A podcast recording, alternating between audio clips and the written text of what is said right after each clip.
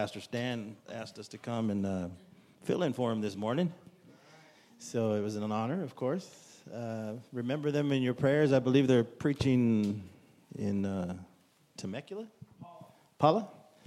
Him and Grandpa Roy and Grandma Beulah, Sister Gretchen, too? Yeah, they're all over there uh, as an extension of you. Amen? Are you awake? All right. If you have your Bibles this morning, would you open them, please, to the book of Isaiah, chapter 9? The book of Isaiah, chapter 9. I would inv- uh, encourage you to invite your neighbors to come out, friends, family, whatever, tonight as well. See if we can fill this place up. Thank you for that lousy enthusiasm. I just kept waiting and waiting. and uh, what we're going to endeavor to teach this morning, uh, basically, I really believe that the Lord has, has set aside this day to talk about some very important things in the scripture and where we are as a nation, where we are right now, and where we're headed and to bring some sense to what has been transpiring over the last uh, couple of years, really, the last 15, 20 years, and, uh, and where we are now and where we're headed. And it's very important that, uh, that we know these things as the people of God.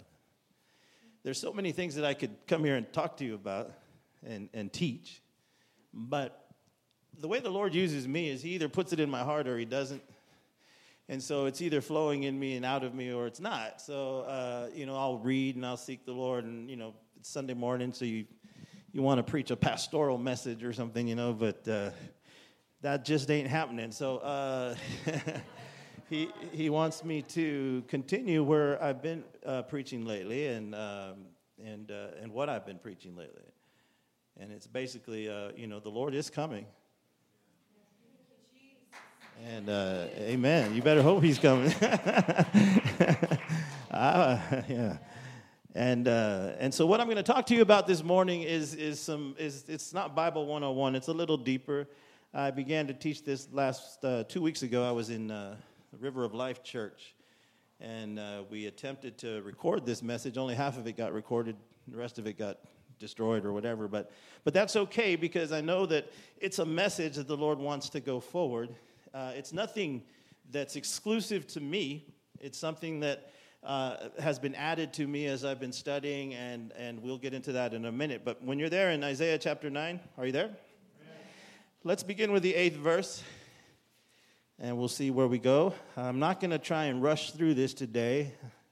Uh, we'll, we'll, we'll do part one today, we'll do part two tonight and we'll see what happens. And uh, again, I encourage you to invite some people to come. Anyone who's interested in Bible prophecy, I would suggest they be here. And, uh, and I guarantee you, you're going to learn some things. Amen? All right, Isaiah chapter 9, verse 8, beginning with verse 8. Now the Lord sent a word into Jacob, and it has lighted upon Israel and all the people shall know, even Ephraim and the inhabitant of Samaria, that say in the pride and the stoutness of their heart, The bricks are fallen down, but we will rebuild with hewn stone. The sycamores are cut down, but we will change them into cedars. Therefore, the Lord shall set up the adversaries of Rezin against him and join his enemies together. And I'd like to preach just for a few moments this morning on the decline of the American empire. The decline of the American empire. Let's pray. Heavenly Father, we thank you so much for your word. We thank you, Father, that we have the privilege and the opportunity this morning to gather in your house and to hear the word of the Lord. We ask that thy Holy Spirit would lift us between the heavens and the earth, that you would arrest everyone within the sound of my voice, their spirit, their mind, their hearts, that you would cause all of us to comprehend what thus saith the Lord. We ask that your anointing would abide upon uh, the recording of this message and these messages today, and that they would indeed go out throughout the whole world. And Father, we thank you for your prophets that you are raising up and have raised up in this nation and around the world. We ask that you would bless them as well. For if we've ever needed a word of God, O oh Lord, we need it now. And Father, we ask for your anointing now and your presence. We will always give you the praise, the honor, and the glory by your help, your mercy, and your abundant grace. And all God's people said in Jesus' name, Amen and Amen. What I'm about to share with you this morning, uh, it's not unique to me. I've, I've, I've been studying Bible prophecy since I was about 14 years old. And uh, so I've learned a lot of things along the way, and, and God's revealed some things to me. But uh, I came across a book about uh, two years ago called The Harbinger, written by uh, a messianic Jew, a rabbi named Jonathan Cahn. He wrote a book uh, in, in novel form, but the, the historical aspects of it and, and, and and, and the information that he provided within the book was placed in the context of a story rather than just a dry theological dissertation or book. And uh, in there, he, he spoke of things concerning and pertaining to the United States of America. I want to take you back this morning for a few moments to, uh, I guess it was the year 1991, I believe it was. Uh, my wife and I and children had been called to Thibodaux, Louisiana which is someplace none of you ever want to go.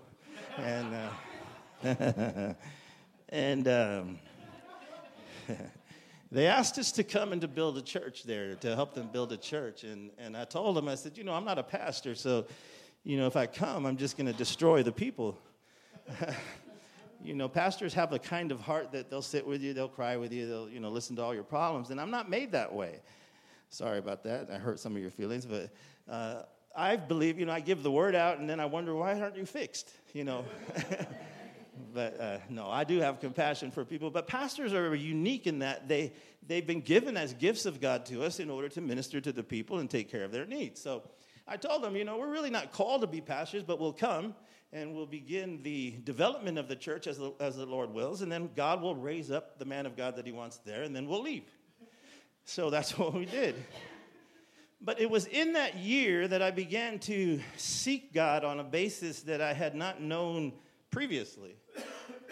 he began to move in my heart and my spirit and began to move me in a direction because suddenly I was responsible for bringing the word every Wednesday night, Sunday morning, Sunday night, every week. And so, and, and, and for a particular group of people, and we were trying to forge a work of God within that city. That kind of, of uh, of blessing requires the anointing of the Spirit of God to move you in a direction in order for you to seek God at a level that is, that is beyond your own need. And I began to rise every morning at like four o'clock in the morning, every morning, and I would seek the Lord two, three hours every morning in prayer, and then I would read the word two, three, four hours every day, every morning. And I began to be pushed in that direction by the Holy Spirit. Now, how many of you know you cannot do that in your flesh? You just can't. You'll eventually run out of strength. You'll, you'll, you'll get tired. But I know now, looking back in reflection, that that was the, the, the Spirit of the Lord moving me in those directions. And, and the reason was, as I would come to realize and find out, is, is that the messages that began to come out of those sessions that I had with God – they were specifically designed to, to, to proclaim a message of the coming of the Lord. And it seemed like every Sunday, whenever I would get up to preach, I would preach on the coming of the Lord, no matter where it was Genesis to Revelation and everything in between. All I could see was that Jesus is coming. And uh, I remember. I remember one night I was I was asleep and and and and I don't claim to have visions and dreams and all that kind of stuff, but if I've ever had a vision, this was one. It was in the midst of that, maybe in the third or the fourth month of being in this place, that I found myself in the visions of, of, of the night being carried into a dream. And in my dream, I was suspended in the air, and it was nighttime. And I found myself, I looked up in the sky, and it was a cloudless night, and I could see the stars. And I looked beneath my feet, and I was hovering over the ocean. And then when I looked into the distance, I saw a skyline. And, and instantly I recognized, uh, you know, that famous skyline happened to be uh, Manhattan, New York City, with the two towers and the Empire State Building. You know that outline that we came used to seeing. And as I was hovering there in, in, in the dream, I heard a voice behind me. And the voice said to me, This is a vision. And when he said that, the, the city I was looking at, it was as if like when you zip up a jacket or you unzip a jacket, the city I looked at, it, it became unzipped and it peeled back. And I, what I was looking at again was the same city, only what I had originally been looking at was now removed, but it was the same city again. And then my attention was drawn to those two towers. And it was at, it was at nighttime that I saw this vision in, in, in my dream. It was a nighttime kind of thing. And, and from all of a sudden, from underneath those buildings came fire. And the fire spread and just kind of like spread along the ground throughout the city. And then I was watching this and I was intrigued by what I was seeing and really didn't understand it. And then suddenly, from the right side of my, my, my vision, as I was looking at the city, I saw fire coming from the sky and it hit those buildings. It looked like a falling star, but it came like fire and it hit those buildings, and suddenly the buildings collapsed. And smoke and fire began to rise. And I woke up. Well, I had no idea what that meant. I had absolutely no idea what that meant. And as a matter of fact, it really wouldn't be until September 11, 2001, that suddenly the Lord would remind me of the vision I had and told me this is the fulfillment of the vision that I gave you 10 years ago. And then he reminded me of the vision. And remember, I first shared with you that what I first saw was that fire was coming up from underneath the building. Well, he reminded me that uh, in 1993, there was a, a, a, a, Muslim terrorist guy who rented a truck, packed it full of explosives, drove it underneath the World Trade Center, if you remember, and detonated it. They tried to bring the building down then, but they didn't. However, over a thousand people were injured that day, and indeed a fire was ignited. I believe six of the floors of the World Trade Center were damaged, and, and smoke and fire left the building from underneath, and the firemen came and all that kind of stuff. And that was the first thing that I saw. Well, we fast forward to September 11, 2001. It was about uh, 9:20 in the morning. I was in my room and my daughters were uh, with me and my wife, uh, and we were in Boca Raton, Florida. I always get up early. And for years, this has bothered me because when this happened, I was asleep. And, and I'm never asleep, hardly ever am I asleep at 9.20 in the morning. I usually get up at 3, 3.30 in the morning. And uh, not just because I'm old either, because, you know, just but uh, my daughter came and woke me up and she said, Daddy, something is happening in New York. And, you know, I was like, well, well, what? And so I went out and I saw the first plane had already hit one of the towers. Smoke was coming out the side of the building. And we sat there, and they really didn't know what it was at first. They thought it was, uh, you know, a plane had gone off course and hit the buildings. But then as we watched together, suddenly came a second plane. And it hit on the other side and hit the other tower. And we knew, I knew as an adult, my, my, my children knew something was wrong, but as an adult, I'll never forget the, the fear that swept through my heart. Well, aren't you a man of God? Yeah, well, I've never seen anything like that in my life. I knew that our nation was under attack. But from who and why? And how is it that we spent years without hearing warnings from the men of God? There was maybe one or two of them. Brother Wilkerson was one of them. But by and large, the preachers were silent and were not declaring anything. They were preaching prosperity to you and, and you know, name it and claim it and all that kind of garbage because that's what it is. It has no basis or foundation in Scripture, and all the while, it led a generation of people to begin to seek for their own needs, to fulfill their own desires, their own wants, and all the while, the commission of the Lord to go into all the world and preach the gospel and reap a harvest of souls had pretty much come to an end. We began to have a nation that began to pursue things that were contrary to the Word of God. The things that we once called darkness, suddenly we began to embrace them. Things that we would have never seen on TV. I mean, I grew up watching I Love Lucy on TV, right? I mean, the most sexy thing you saw was Lucy wearing a nightgown up to here, and, and, and she, she's sleeping in her own bed, and, and Ricky's sleeping in his own bed. I mean, and they're married. We've gone from that to where we are today. Hmm. Very scared.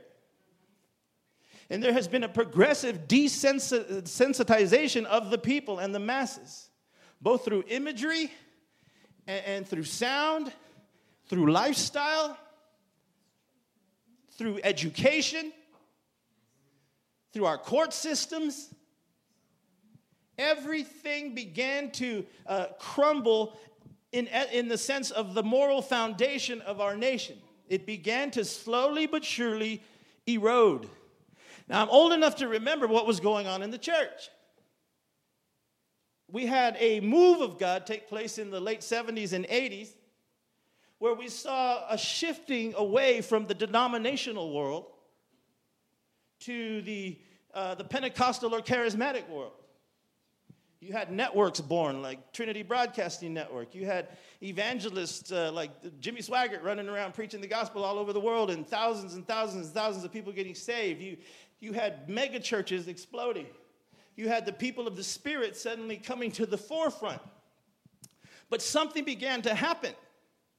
As they began to be prospered and as they began to uh, uh, uh grow and, and, and, and, and, and succeed in their efforts of whatever they were doing, we didn't know what was really going on behind the scenes with these people. Oh, yeah. Okay.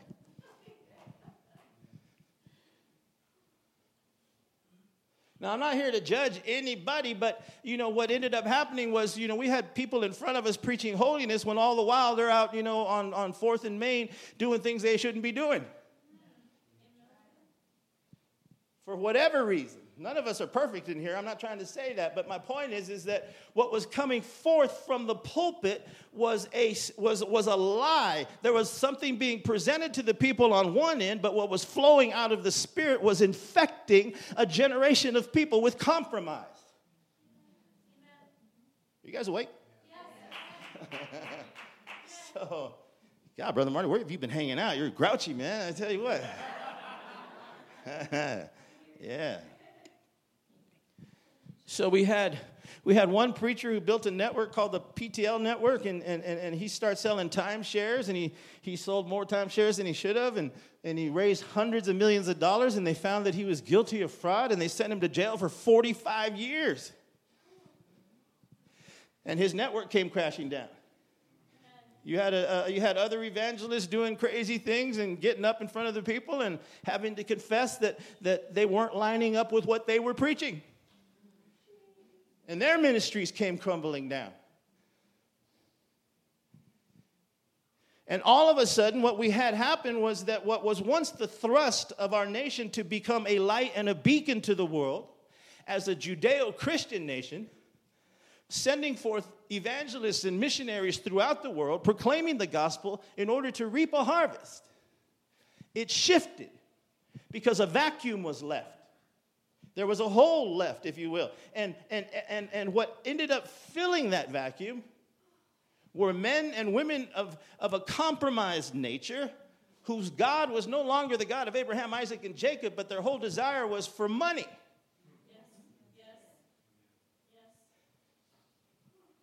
Now, the Lord says in the book of Haggai, Shall not God visit a nation for, for such people as this?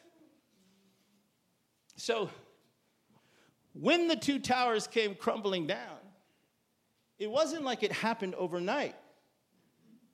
America is the most blessed nation on the face of the earth. There has never been an empire like our empire. We can deploy forces anywhere in the world within a 24 to 72 hour period. We're, we're a powerful military nation. The economy of the United States drives the economy of the entire world. Why do you think millions and millions of people try to cross the Rio Grande to come over here? Because we're so awful? No, because we, we, we have been given a blessing from God. Even our songs talk about it, right? Oh, beautiful for spacious skies, for amber waves of gray. What that was the next line? For purple mountains, majesty above the fruited plain. America, America, God shed his grace on thee, and he crowned thy good with brotherhood from sea to shining sea. What made our nation great was that we had a collection of people who founded this nation, driven by the Holy Spirit, to create a, a, nation where people could freely worship the Lord from their heart and honor Him as God, and that there be no king but Jesus. And so something was born that had never existed before. It was a government of the people, by the people, and for the people. You ever been to history class?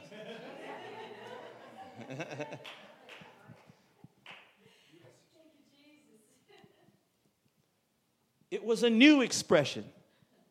It was a nation, and we are a nation of immigrants of every race, of every tribe, of every color, of every creed. We came from all over the world to this country. We went through a revolutionary war. Blood was shed in order for this nation to be born. And we achieved a victory over the British Empire. And we became the United States of America. When I, bless you. You can tell I'm an ex Catholic, right? Bless you, my sister. Amen. No.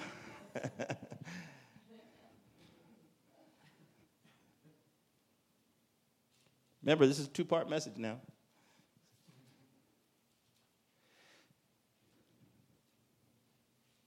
We were a nation that was born out of the miraculous. I've read accounts of George Washington when it looked like uh, we were about to lose. It was a horrible, freezing, blizzard like conditions. Our, our troops, uh, they didn't have shoes. They were hungry. They were starving. It looked for all intensive purposes as if England was going to have its ultimate victory and we would have just become a, an extension of the British Empire. And, and, and we're, we're told in, in the writings, in the papers of, of George Washington, it's recorded that he shared this story with one of his closest friends that, that he had no idea what to do, but as the leader and the commander of, of our armies, he went into the forest there and, and, and knelt down on a snowy bank and began to cry out to God and ask God for help. And it is said and recorded that at that moment, he describes it as a being of light or an angel visited him. And that angel began to tell him, You are not going to lose this battle.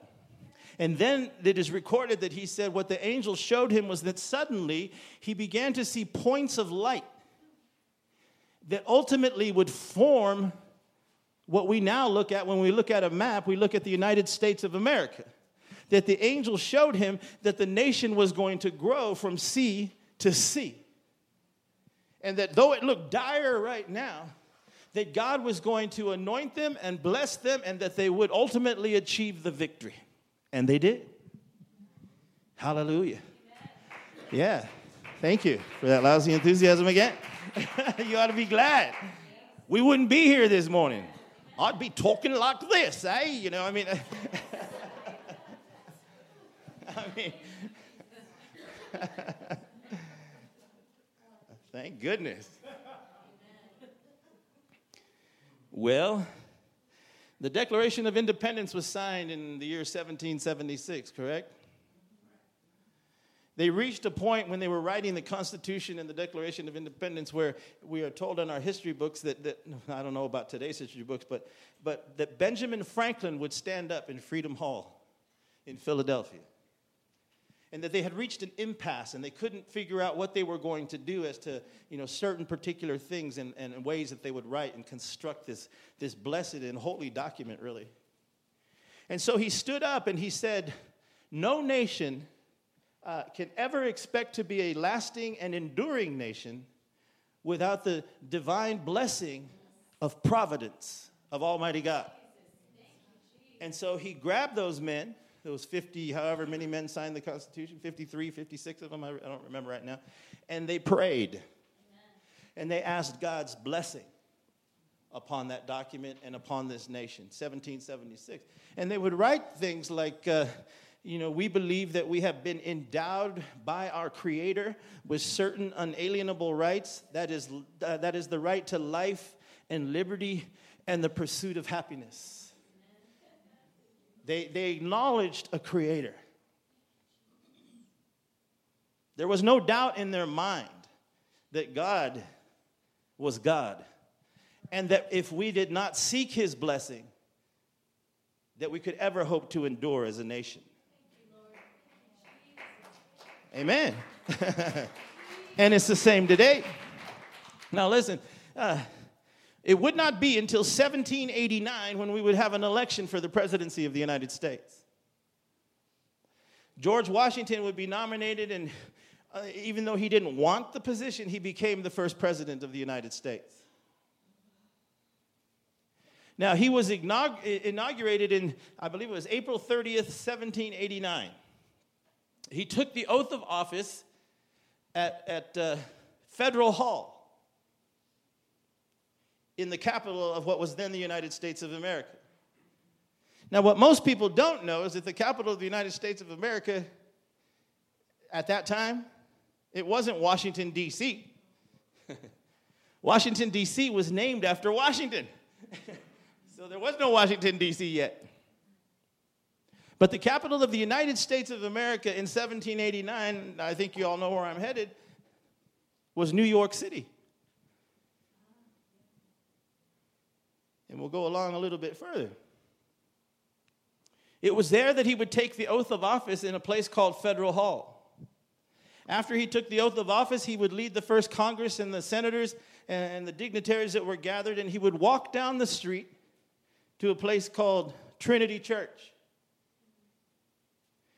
This would be the second Trinity Church, by the way, because Trinity Church was originally built, I believe it was by King George in 1689, but it had been burned to the ground by fire. And it was under construction when he came on April the 30th, 1789, and it was then known as St. Paul's Church, and it's known that to this day. You can Google everything I'm telling you and find out I'm telling you the truth. Washington comes to this, and they have an official uh, service asking God to bless the nation and to bless the president and, and he dedicates the United States of America to God from St. Paul's Church in New York City, Manhattan. That day, April 30th, 1789. Now, from that point on, the United States began to grow. We began to be blessed like no nation before us. Innovation, industry, uh, we came out of World War I. World War II is the most powerful and pro- prosperous nations on the face of the earth, and to this day. It was not until recently, back in, uh, I believe it was October of last year, that the United States, for the first time in the, in the history of its taking over its place as an economic power and the leading economic power in the world, we finally have lost our status as the leading economic power in the world, and that occurred last year in October of 2014. We've been replaced by China. Now, let's go to the scriptures here. Verse 10. The Bible says in verse 10 that this declaration was made by the nation of Israel. The bricks are falling down. But we will build with hewn stone. The sycamores are cut down, but we will change them into cedar. Now, as Rabbi Cahn points out in the book I was telling you about, he says that a series of harbingers or warnings have been given to the United States of America. He points out that, and rightfully so, that back in the day when Israel split from Judah and became a nation, if you know your Bible history, 10 tribes split from Judah and Benjamin. When King Solomon died, he had a son by the name of Rehoboam. Rehoboam refused to take the advice of the elders, and so the 10 tribes split from him, and, and the kingdom was divided. Under the leadership of Jeroboam, they would institute a new capital city in Samaria. It was there that they instituted a false religion and anointed anybody who wanted to be a priest. And the reason that Jeroboam did this is because he knew that the power of the temple structure in Jerusalem would always keep the nation's heart over there. And if he was ever going to have the total nation's heart, he would have to reestablish their religious conviction, which is what he did. And what ended up happening is that Israel began to decline into gross immorality and gross idolatry. Over years and years, God would send prophets to warn Israel and to warn Israel and to warn Israel that if she did not repent, that she would come under severe judgment from God. Well, in the interim, because of her refusal to repent, there would be a great empire that would rise. It would be called the Assyrian Empire. Have you ever heard of the Assyrian Empire? The Assyrian Empire came and, and attacked Israel, came to her outer walls in her initial attack, she knocked down the walls that protected Samaria. But then she was she went away.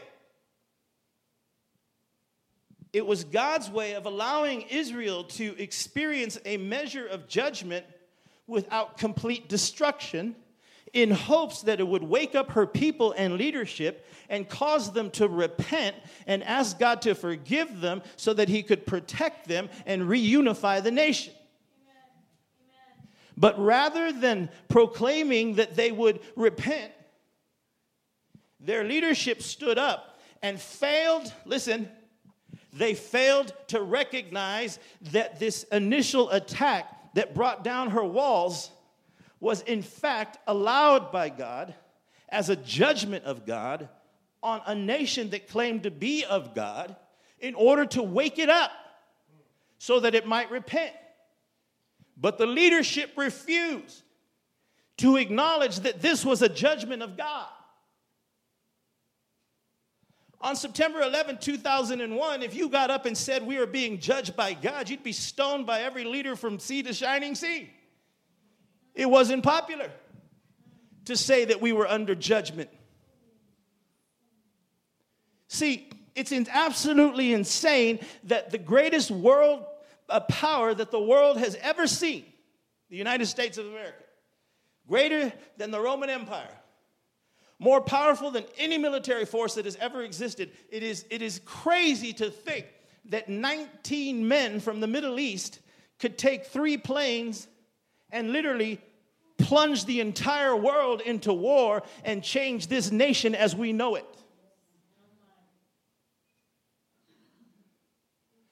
What we didn't realize is that the hand and the protecting hand of God that has rested over this nation. We used to think that because we are separated by the Atlantic and the Pacific Oceans, that no one could come toward us. That we were too, we were so geographically and strategically located that no power could attack us. But 19 men from the Middle East, Islamic terrorists. I know they don't like to say that today. They're afraid to call them what they are. And be- believe you me, don't you believe people that call Islam a religion of peace? There's nothing peaceful about it. As a matter of fact, those people that are called ISIS, those people are actually doing exactly what the book tells them to do. They are more true to their religion than the ones who say that they're not extremists. It is written in the charter, for instance, of Hamas, who's trying to uh, uh, establish its own state in Israel, for example, that they must kill the Jew under every rock and under every tree, and kill the Christian behind every door, wherever they find him, if they refuse to repent and accept the Prophet Muhammad's doctrine and Allah as their God. That's written in their constitution. Now, it says, it, it, it, it was mind boggling that, that, that 19 men could do such a thing. And what was attacked? The symbol of our economic power. Not only the economic power, but the, but the world's economic power. Those two towers stood as, a, as, a, as an example of our arrogance. They stood at one time, they were the tallest buildings in the world. They represented our economic might, our economic power. But they came tumbling down for all the world to see. Not only was the symbol of our economic power attacked, but so was the symbol of our military might. You remember they flew, they hardly ever talk about this one, but they flew a plane into the Pentagon. Do you remember? Many people died that day uh, as a plane was, was crashed into the Pentagon, and the third plane, they say, was on its way to Capitol Hill. Had it not been for uh, several brave people, one of them or a couple of them being Christians who refused to allow this to happen, they had heard what was going on. They break down the cockpit door and they gave their lives, and, and, and that plane, but the plane crashed in Pennsylvania. Pennsylvania. That's where our Constitution was written. God was trying to speak to us and has been trying to speak to us ever since. And when, now remember, when Assyrians attacked Israel the first time and those walls came tumbling down, rather than repenting and asking God to help them to, to, to, to repent and to come back to Him, they declared, The bricks are falling down, but we're to build stronger walls. We're to build with hewn stone. The sycamores have been cut down, but we'll replace them with cedar trees. Now, how is that paralleling the United States of America? Number one, the Assyrians were the original terrorists. If you know your history, they were the most vicious military force the world had ever seen. They would do things like skin men alive and carry around them like, like they were pelts on their backs. But you know what they were most famous for? For decapitation, for cutting people's heads off, putting them on poles, lining the road with them in order to inflict extreme terror on the population around them. That same spirit that attacked Israel so many years ago and that ultimately brought about its destruction and would destroy the nation, burning it to the ground. That same spirit has risen its ugly head again and is moving through these people called ISIS and Al Qaeda and Boko Haram and go down the list. And what are they what is ISIS famous for? For cutting off heads and showing it all over the world to inflict fear upon the people. And all the while, God has allowed this to happen in order that we might wake up in this nation. Just a few weeks ago, they took 21 of our brothers, Christians from Egypt. They kidnapped them and they led them to the shores of Libya. And they filmed all of them as they cut their heads off. Not because they were criminal, but because they were Christian. Do you understand what's really happening? And listen, the bricks are falling down, but we shall rebuild. Rather than repenting, That is what they declared.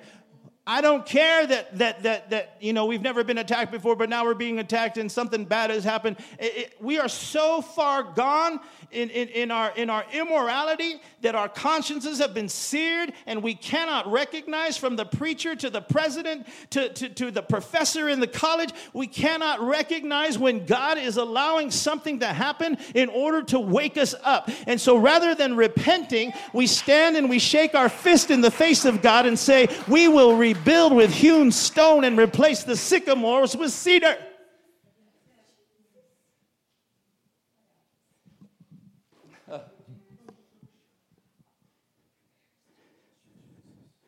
Federal Hall, 1789.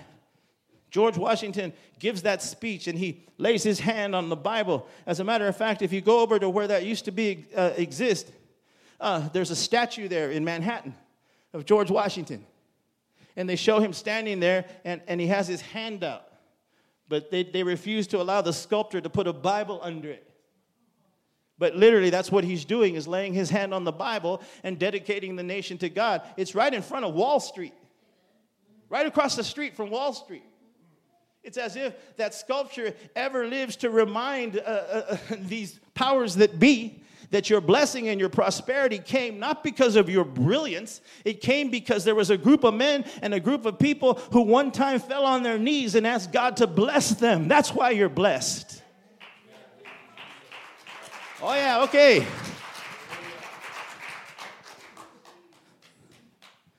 Now, listen to this. When the towers came down, I got five minutes, 10 minutes, and come back tonight. We'll finish the rest. When those towers came down, September 11, 2001, the very next day, Google it, check it out, I'm telling you the truth. The very next day, September the 12th, 2001, the majority leader of the United States Senate gets up in the Senate chambers and he begins to give a patriotic speech because people are so freaked out. What, what just happened? And in the midst of his speech, at the end of it, he closes his speech. And he says this. He says, Let us take strength from the words of Holy Scripture. As it is written in Isaiah, he says in his speech, September 12, 2001, the bricks are fallen down, but we will rebuild with hewn stone. The sycamores have been cut down, but we will replace them with cedar. He declared that as a represent, representative of the nation as a representative of, uh, uh, of, the people. He was the majority leader at the time of the United States Senate. The day after 9 11, he thinks he's quoting an inspiring scripture. He thinks he's saying, although we've been hit by a people, we're a great people and we're going to stand up and rebuild. He uses the very scripture that Israel used thousands of years before in defiance of God he quotes the very scripture that would bring judgment on Israel, not blessing. And he didn't know it.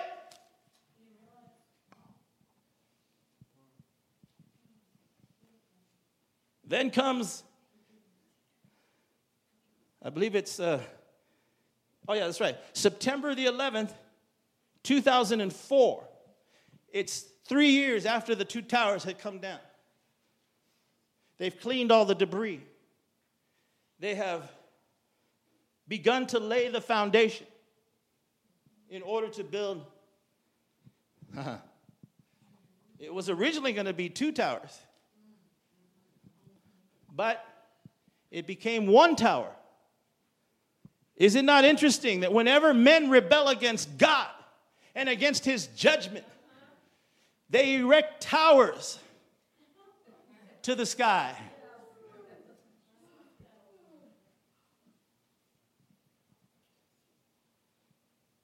August, uh, September 11th, 2004, vice presidential candidate John Edwards, you remember him? He was sent to ground zero to give a speech because September 11, 2004 was going to be the day when they laid the cornerstone of that new tower that they were going to build. Remember what Tom Daschle had said in his speech. He quoted Isaiah 9:10. He said, "The bricks are falling down, but we will rebuild with what? With hewn stone." Or really granite. He was talking about granite, stone that is hewn by the masons. Well, on September the 11th, 2004, as they're getting ready to lay the cornerstone, what would become what we would call the Freedom Tower, they got that cornerstone, that giant block of granite, they hewed it out of the Adirondack Mountains in New York. They created a hewn stone. And they had it on a crane and they were going to lay it in place as a ceremony. And John Edwards gives a speech to dedicate the stone that would become the cornerstone of the Freedom Tower. And at the end of his speech, he says, Look it up. So you know I'm not lying to you. I'd be an idiot if I was saying all this and I was lying to you, my guy. Dude knows how to tell a story, my goodness.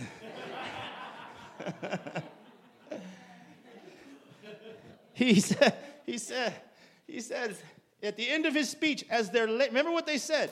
2001, September 12th, day afterwards, we will rebuild. The bricks are falling down, but we're going to rebuild, and we're going to do it with hewn stone. The sycamores have been cut down, but we shall replace them with cedar. Then, three years later, as they're getting ready to dedicate the cornerstone. It literally was a hewn stone out of the Adirondack Mountains of New York City, a granite stone, and they laid it in place. And as he gave the speech, he says, Let us draw comfort from Scripture. He said, As it was proclaimed by the prophet Isaiah, the bricks are fallen down, but we will rebuild with hewn stone. The sycamores have been cut down, but we will replace them with cedar. He said that. the vice presidential candidate of the United States said the very same scripture. The Bible says, out of the mouth of two or three witnesses, let everything be established. The majority leader on September the 12th, 2011, quotes Isaiah 9:10, a scripture of judgment. The vice presidential candidate in 2004, when they're laying the hewn stone, he quotes Isaiah 9:10.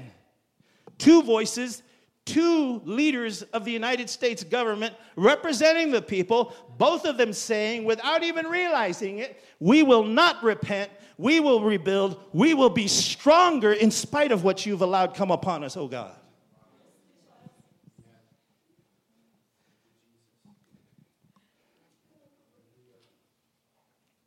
But there's another part to that scripture, and I'll close with this. Come back tonight. On August the 12th, 2012, they invited President Obama to come to Ground Zero. They had already built a significant portion of the Freedom Tower, but I believe this was going to be the highest beam on the tower. It was signed by policemen and firemen and autographed by all the workers that had worked on it. But then they asked the president to sign it. And, and he says, okay, I'll sign it. He could have signed anything, he could have written anything. But he writes, and I wrote it down this morning. I looked it up again because I couldn't believe it. Uh, uh,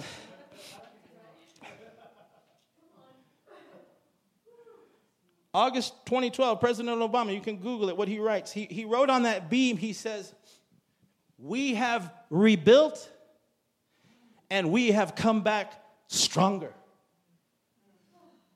That beam today is sitting in that tower out of the mouth of two or three witnesses. Now, listen, George Washington took the oath of office from Federal Hall when those two planes hit those two towers and they came crashing down. They came crashing down with such a force. You remember, you saw it on TV. And, and it, it hit the ground like a thunderous tidal wave or, or an earthquake. It, it shook the ground, they say. And, and, and the debris field exploded outward almost like a hurricane like wind. Beams and glass and all kinds of stuff were just boom were going out in every direction. And, and, and the force of it sent it toward federal hall where george washington had uh, been inaugurated as president of the united states. And, and what ended up happening was it got hit with such a force that the foundation of Federal Hall was cracked from one end to the other.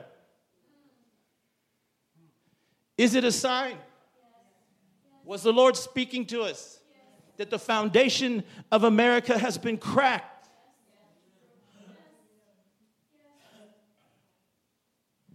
There was only one building that survived without damage that day. It was, it was Trinity Chapel.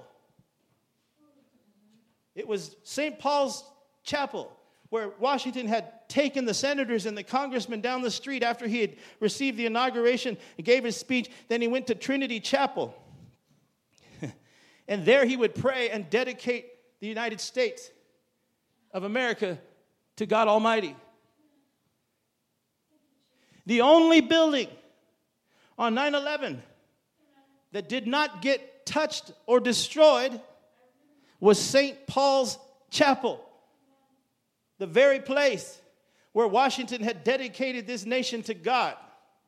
It was as if God was saying, I have always been your protection, but you have turned your back on me. Now, let me really freak you out. Federal Hall and St. Paul or Trinity Chapel is located on the very acreage and ground that we call ground zero. Federal Hall sat on ground zero where the towers came down. It is no accident that the judgment came there. And do you know what prevented, listen to this, this will really freak you out, bro. This will freak me out. What prevented Trinity Chapel from collapsing? Because debris was flying all around it. Buildings to the left of it, to the right of it, behind it, in front of it, all were damaged in some way. It wasn't. Because way back in the 1600s, sometime, they had planted a tree. And you know what kind of tree that was? It was a sycamore tree. And when the and it now remember it had been growing for hundreds of years, and when it when that debris came at it, that tree literally protected the house of God. That tree got knocked down, but nothing happened to the church where America was dedicated by George Washington the sycamore was cut down. Do you know they dug that thing up? Because they couldn't leave it there. And and they replaced it. I know you don't believe this, but I'm telling you the truth. Uh, you couldn't make this up. They planted in place of the sycamore tree, a cedar tree. And completed the defiance. For seven years, that tree was planted, had, was planted seven years ago. And for seven years, they've tried to keep it alive. They call it the tree of hope. But from the very day that it was planted, it never would take root. They tried everything. They called in some of the leading horticulturists in the United States to try and feed it the right food, to water it the right way. They trimmed its branches. They tried, they dug around it, they refertilized it. They've tried everything for seven years to make that cedar grow, and it won't grow. It's called the tree of hope. Well, finally, they gave up. And they removed that tree last year. They dug it out of the ground and they haven't replaced it with anything because nothing will grow there anymore. It was called the tree of hope, but it would not live. Since that time, America, you would think, would have entered into a great revival. We would have sought God. I mean, I remember when the towers came down that our churches were filled. Everybody was driving around with little flags on their car, and, you know, the, everybody was praying. And, and, and even our congressmen, Democrat, Republican, and Independent alike, they gathered on the Capitol steps and they would sing, God bless America. And this lasted for three weeks.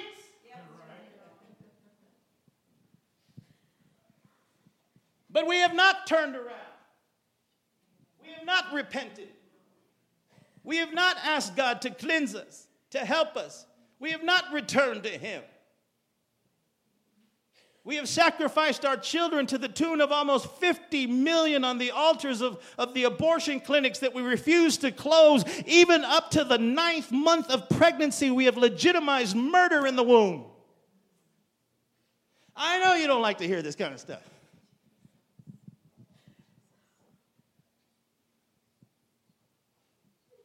And we refuse to turn around. We refuse to repent. We refuse to come back to God. I preached a message here in, in, February of last year. I talked to you about the four blood moons. The four blood moons and the two solar eclipses. Sounds like a dance or something, huh? well, and I predicted to you back then, if we're actually living in the time that I think we're living, that war was about to break out. We hadn't even heard of ISIS yet. But I told you that the rabbis predicted that if there's a blood moon that occurs on a specific feast day of the high holy days of the Jewish calendar, that trouble or war is coming to the Gentile world if a solar eclipse, not a lunar eclipse, but a solar eclipse takes place in the same year of a blood moon, that war is coming to Israel. Well, wasn't it last week? On the spring equinox, we had a solar eclipse. On the very day that represents resurrection. God is speaking. Remember what Jesus said? There'll be signs in the sun and in the moon and in the stars, in the earth beneath. He said the sea and the waves would be roaring and that men's hearts would begin to fail them for fear of what they see coming upon the face of the earth. For the powers of heaven, he said, shall be shaken. We're headed into Easter next week. Is it next week? Yes the third blood moon is about to appear. On Passover Day, Saturday, April the 4th, look up in the heavens and you'll see a blood moon. And the last one will appear on September the 28th during the Feast of Tabernacles this year. This has only happened eight times in recorded human history. And we are living in the midst of the eighth time. We have seen the world head headlong into a turbulent time. We have a, a, a, rekindling of an ancient empire, the Persian Empire. We call them Iran. We have leadership that has absolutely lost its mind and is negotiating with our enemies. Our enemies who are sworn to destroy our nation. Our enemies who call Israel the little Satan and call America the great Satan. We, we, we were thinking we can negotiate with such a people as this. There's war in the Middle East. Our Christian brothers and sisters are being crucified, being beheaded, and being slaughtered. Even yesterday, or this morning would be for us, but yesterday in Iraq, I believe it was. They took over the most ancient church in all of that area of the world. They slaughtered multitudes of people. And they tore the cross off the top of it. And they put up their black uh, demonic flag of ISIS. You've got war in Syria. You've got our soldiers in Afghanistan. You have Iraq going crazy. And to top it off, the capital city, the proclaimed capital city of this new terrorist group known as ISIS, is in a, a city called Mosul, right? Do you know that Mosul is what we used to call Nineveh? Do you know that Nineveh was the ancient capital of who? Assyria. The very ones who judged Israel so many years ago. That same spirit is rising now. All of these things are coming together. And we as a people, as a nation, we have one option really. We either cry out to God and ask Him to forgive us of our sins, all of us, starting with me.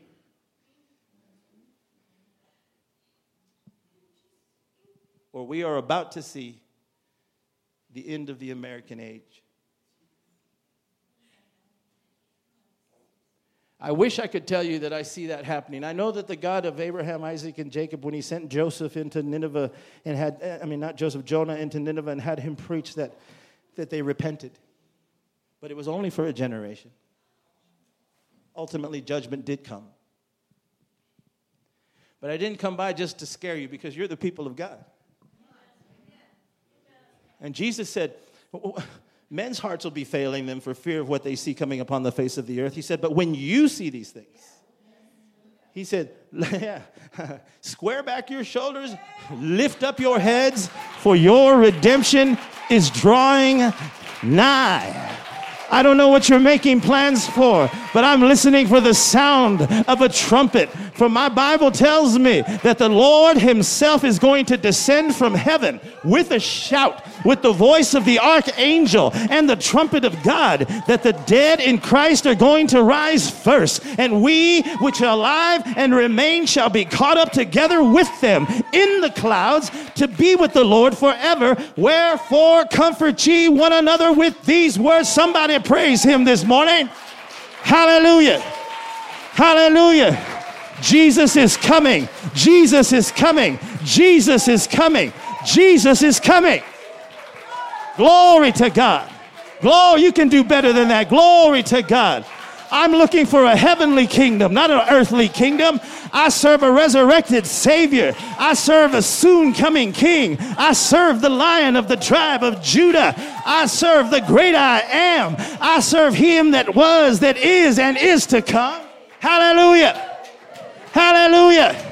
Hallelujah. Somebody praise Him. Somebody glorify Him. Somebody worship Him. Hallelujah. Glory to God. Glory to God. Glory to God. Glory to God. Hallelujah. Brother Sean, would you come? Hallelujah. Continue to pray as Brother Sean comes. Don't forget to come back tonight. Hallelujah. Sister Debbie, would you help back there? Hallelujah.